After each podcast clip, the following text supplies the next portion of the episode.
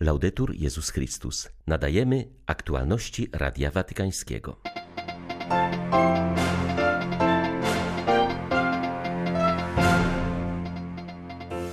Podczas dzisiejszej audiencji papież podkreślił, że trzeba na wzór świętego Józefa troszczyć się o sprawiedliwe życie oraz zachować poczucie, że potrzebujemy pomocy z góry, aby zrozumieć Boże plany.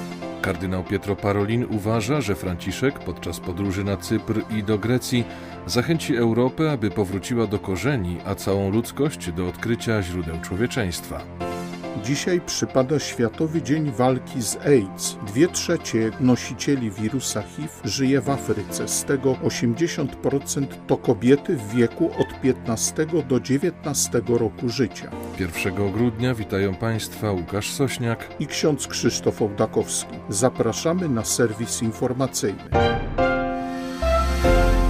Kochać to podjąć wybór w wolności i wziąć odpowiedzialność za życie takim, jakim ono jest. To słowa papieża z dzisiejszej audiencji ogólnej, podczas której podjął refleksję nad postacią świętego Józefa, określanego przez Ewangelię jako człowiek sprawiedliwy, nazywany oblubieńcem Maryi. Franciszek zwrócił uwagę, że fakt, iż Maryja przed wspólnym zamieszkaniem z Józefem znalazła się brzemienną, narażał ją na zarzut cudzołóstwa, co groziło ukamienowaniem. W tej kłopotliwej sytuacji Józef jako człowiek sprawiedliwy wybrał rozwiązanie pozwalające zachować prawo oraz honor jego oblubienicy.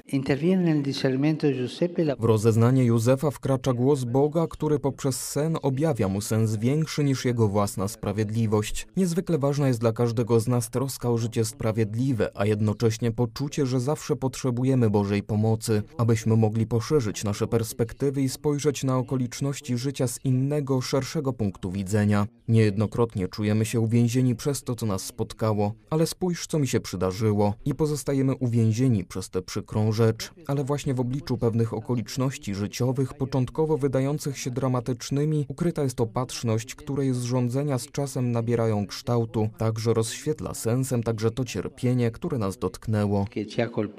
Franciszek zwrócił uwagę, że Maryja i Józef byli narzeczonymi, którzy mieli marzenia i oczekiwania odnośnie do swojego życia i przyszłości. Często nasze życie nie jest takie, jakie sobie wyobrażamy.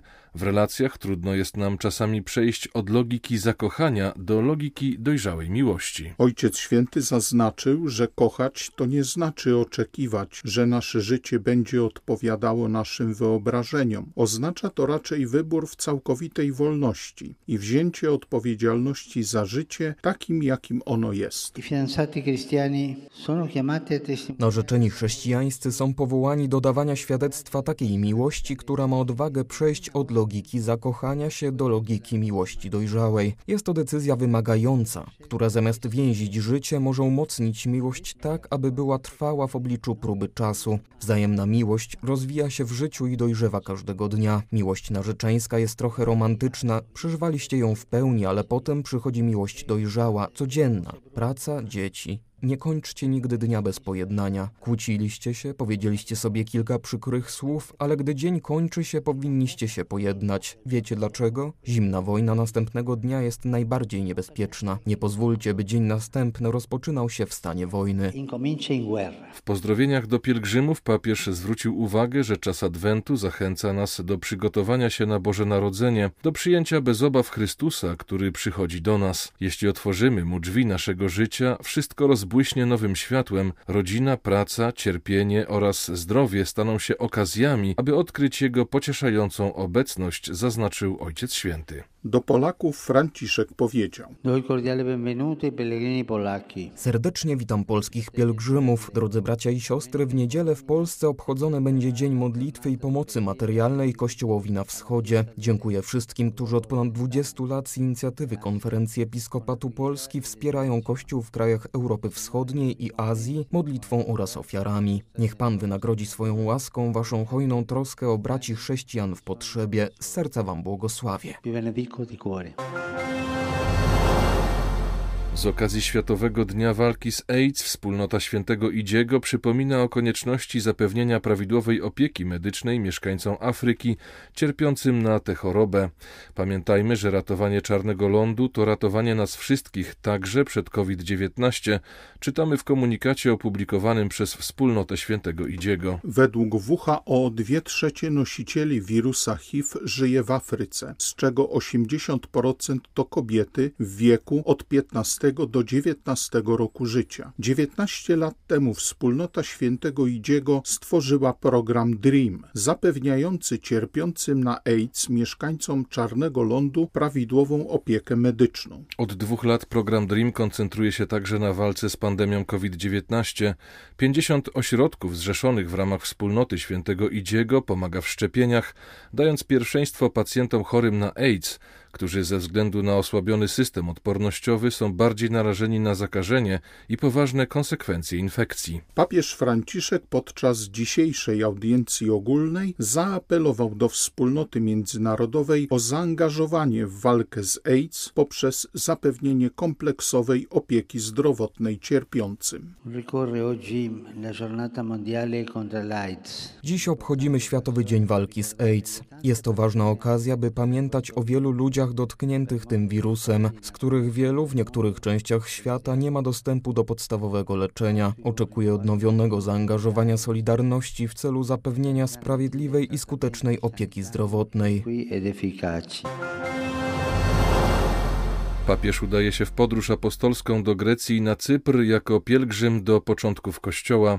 Są to bowiem kraje naznaczone ważnymi szlakami apostolskimi Barnaby i Pawła, przypomina kardynał Pietro Parolin, rozmawiając z Radiem Watykańskim o rozpoczynającej się jutro podróży. Mówiąc o programie pielgrzymki, watykański sekretarz stanu przypomina trudną sytuację na Cyprze. Od 1974 roku północna część wyspy jest okupowana przez Turcję. W kwietniu w Szwajcarii pod patronatem ONZ odbyły się negocjacje w sprawie zjednoczenia wyspy, nie przyniosły one jednak żadnych rezultatów. Wierzę, że papież powtórzy stanowisko stolicy apostolskiej, a mianowicie, że problem cypryjski może zostać rozwiązany poprzez szczery i lojalny dialog pomiędzy zaangażowanymi stronami, zawsze biorąc pod uwagę dobro całej wyspy, powiedział sekretarz stanu. Mówiąc z kolei o greckim etapie podróży przypomniał o wspólnych wyzwaniach krajów Morza Śródziemnego, które wymagają rozwiązań. To morze nas zbliża i oddala, ale wszystkie kraje, wszystkie narody, które żyją na jego wybrzeżach, muszą podjąć wysiłek przekształcenia go w możliwość spotkania, powiedział kardynał Parolin.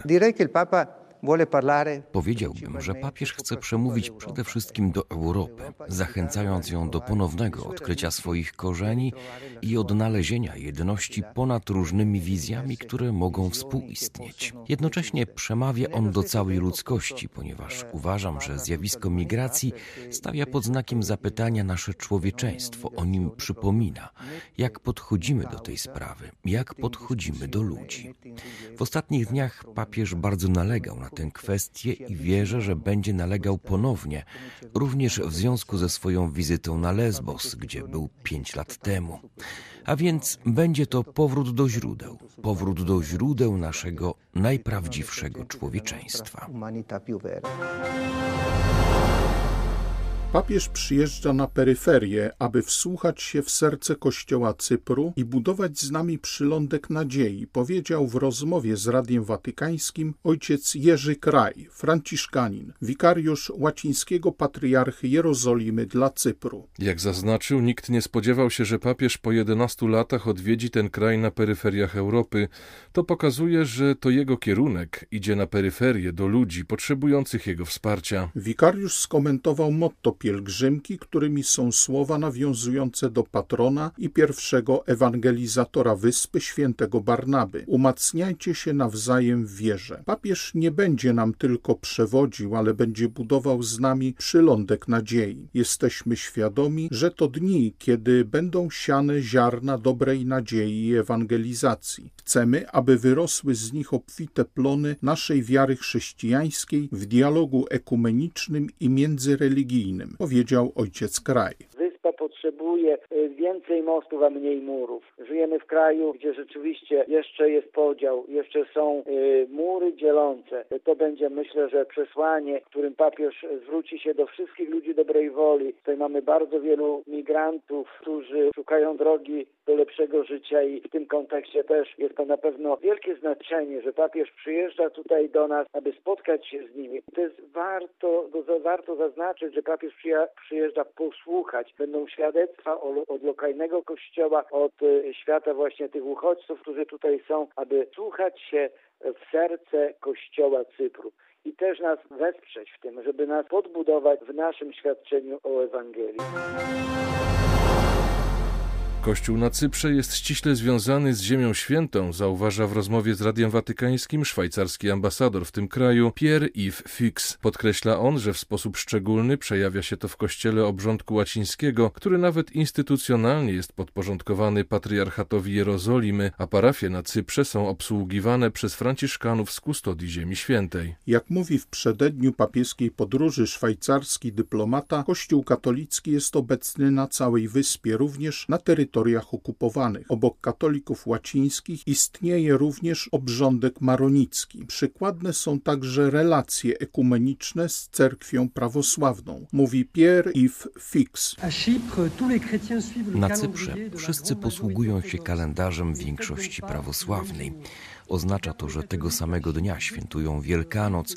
Na tej wyspie byłem świadkiem gestów ekumenicznych, które przywodzą na myśl współpracę między chrześcijanami, która istnieje w Szwajcarii.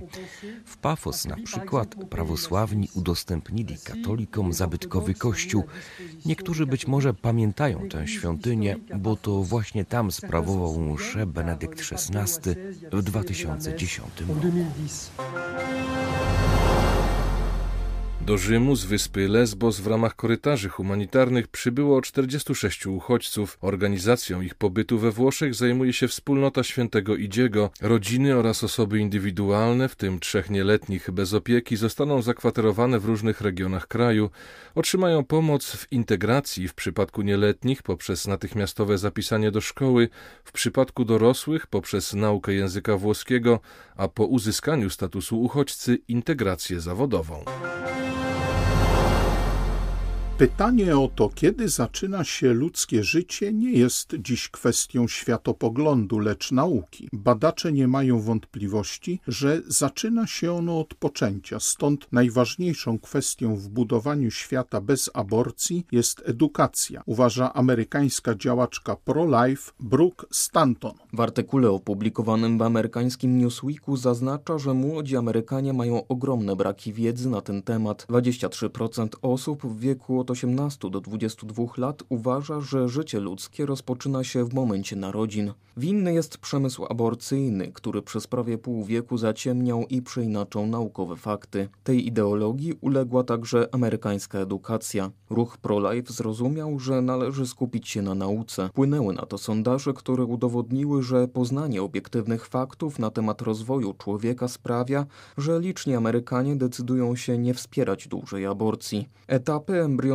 rozwoju człowieka, określające dokładnie, kiedy zaczyna się ludzkie życie, powinny być obowiązkowym tematem w szkole, jak układ okresowy pierwiastków, pisze Brooks Stanton. Ta nowa strategia przynosi rezultaty. Od 2019 roku osiem stanów uchwaliło prawo, które zakazuje aborcji, gdy u dziecka można wykryć bicie serca. 21 września takie prawo uchwalił również Teksas. Wiele czynników wchodzi w grę, ale nic nie jest ważniejsze niż świadomość, że aborcja kończy życie istoty ludzkiej, zapewnia Stanton. Były to aktualności Radia Watykańskiego. Laudetur Jezus Chrystus.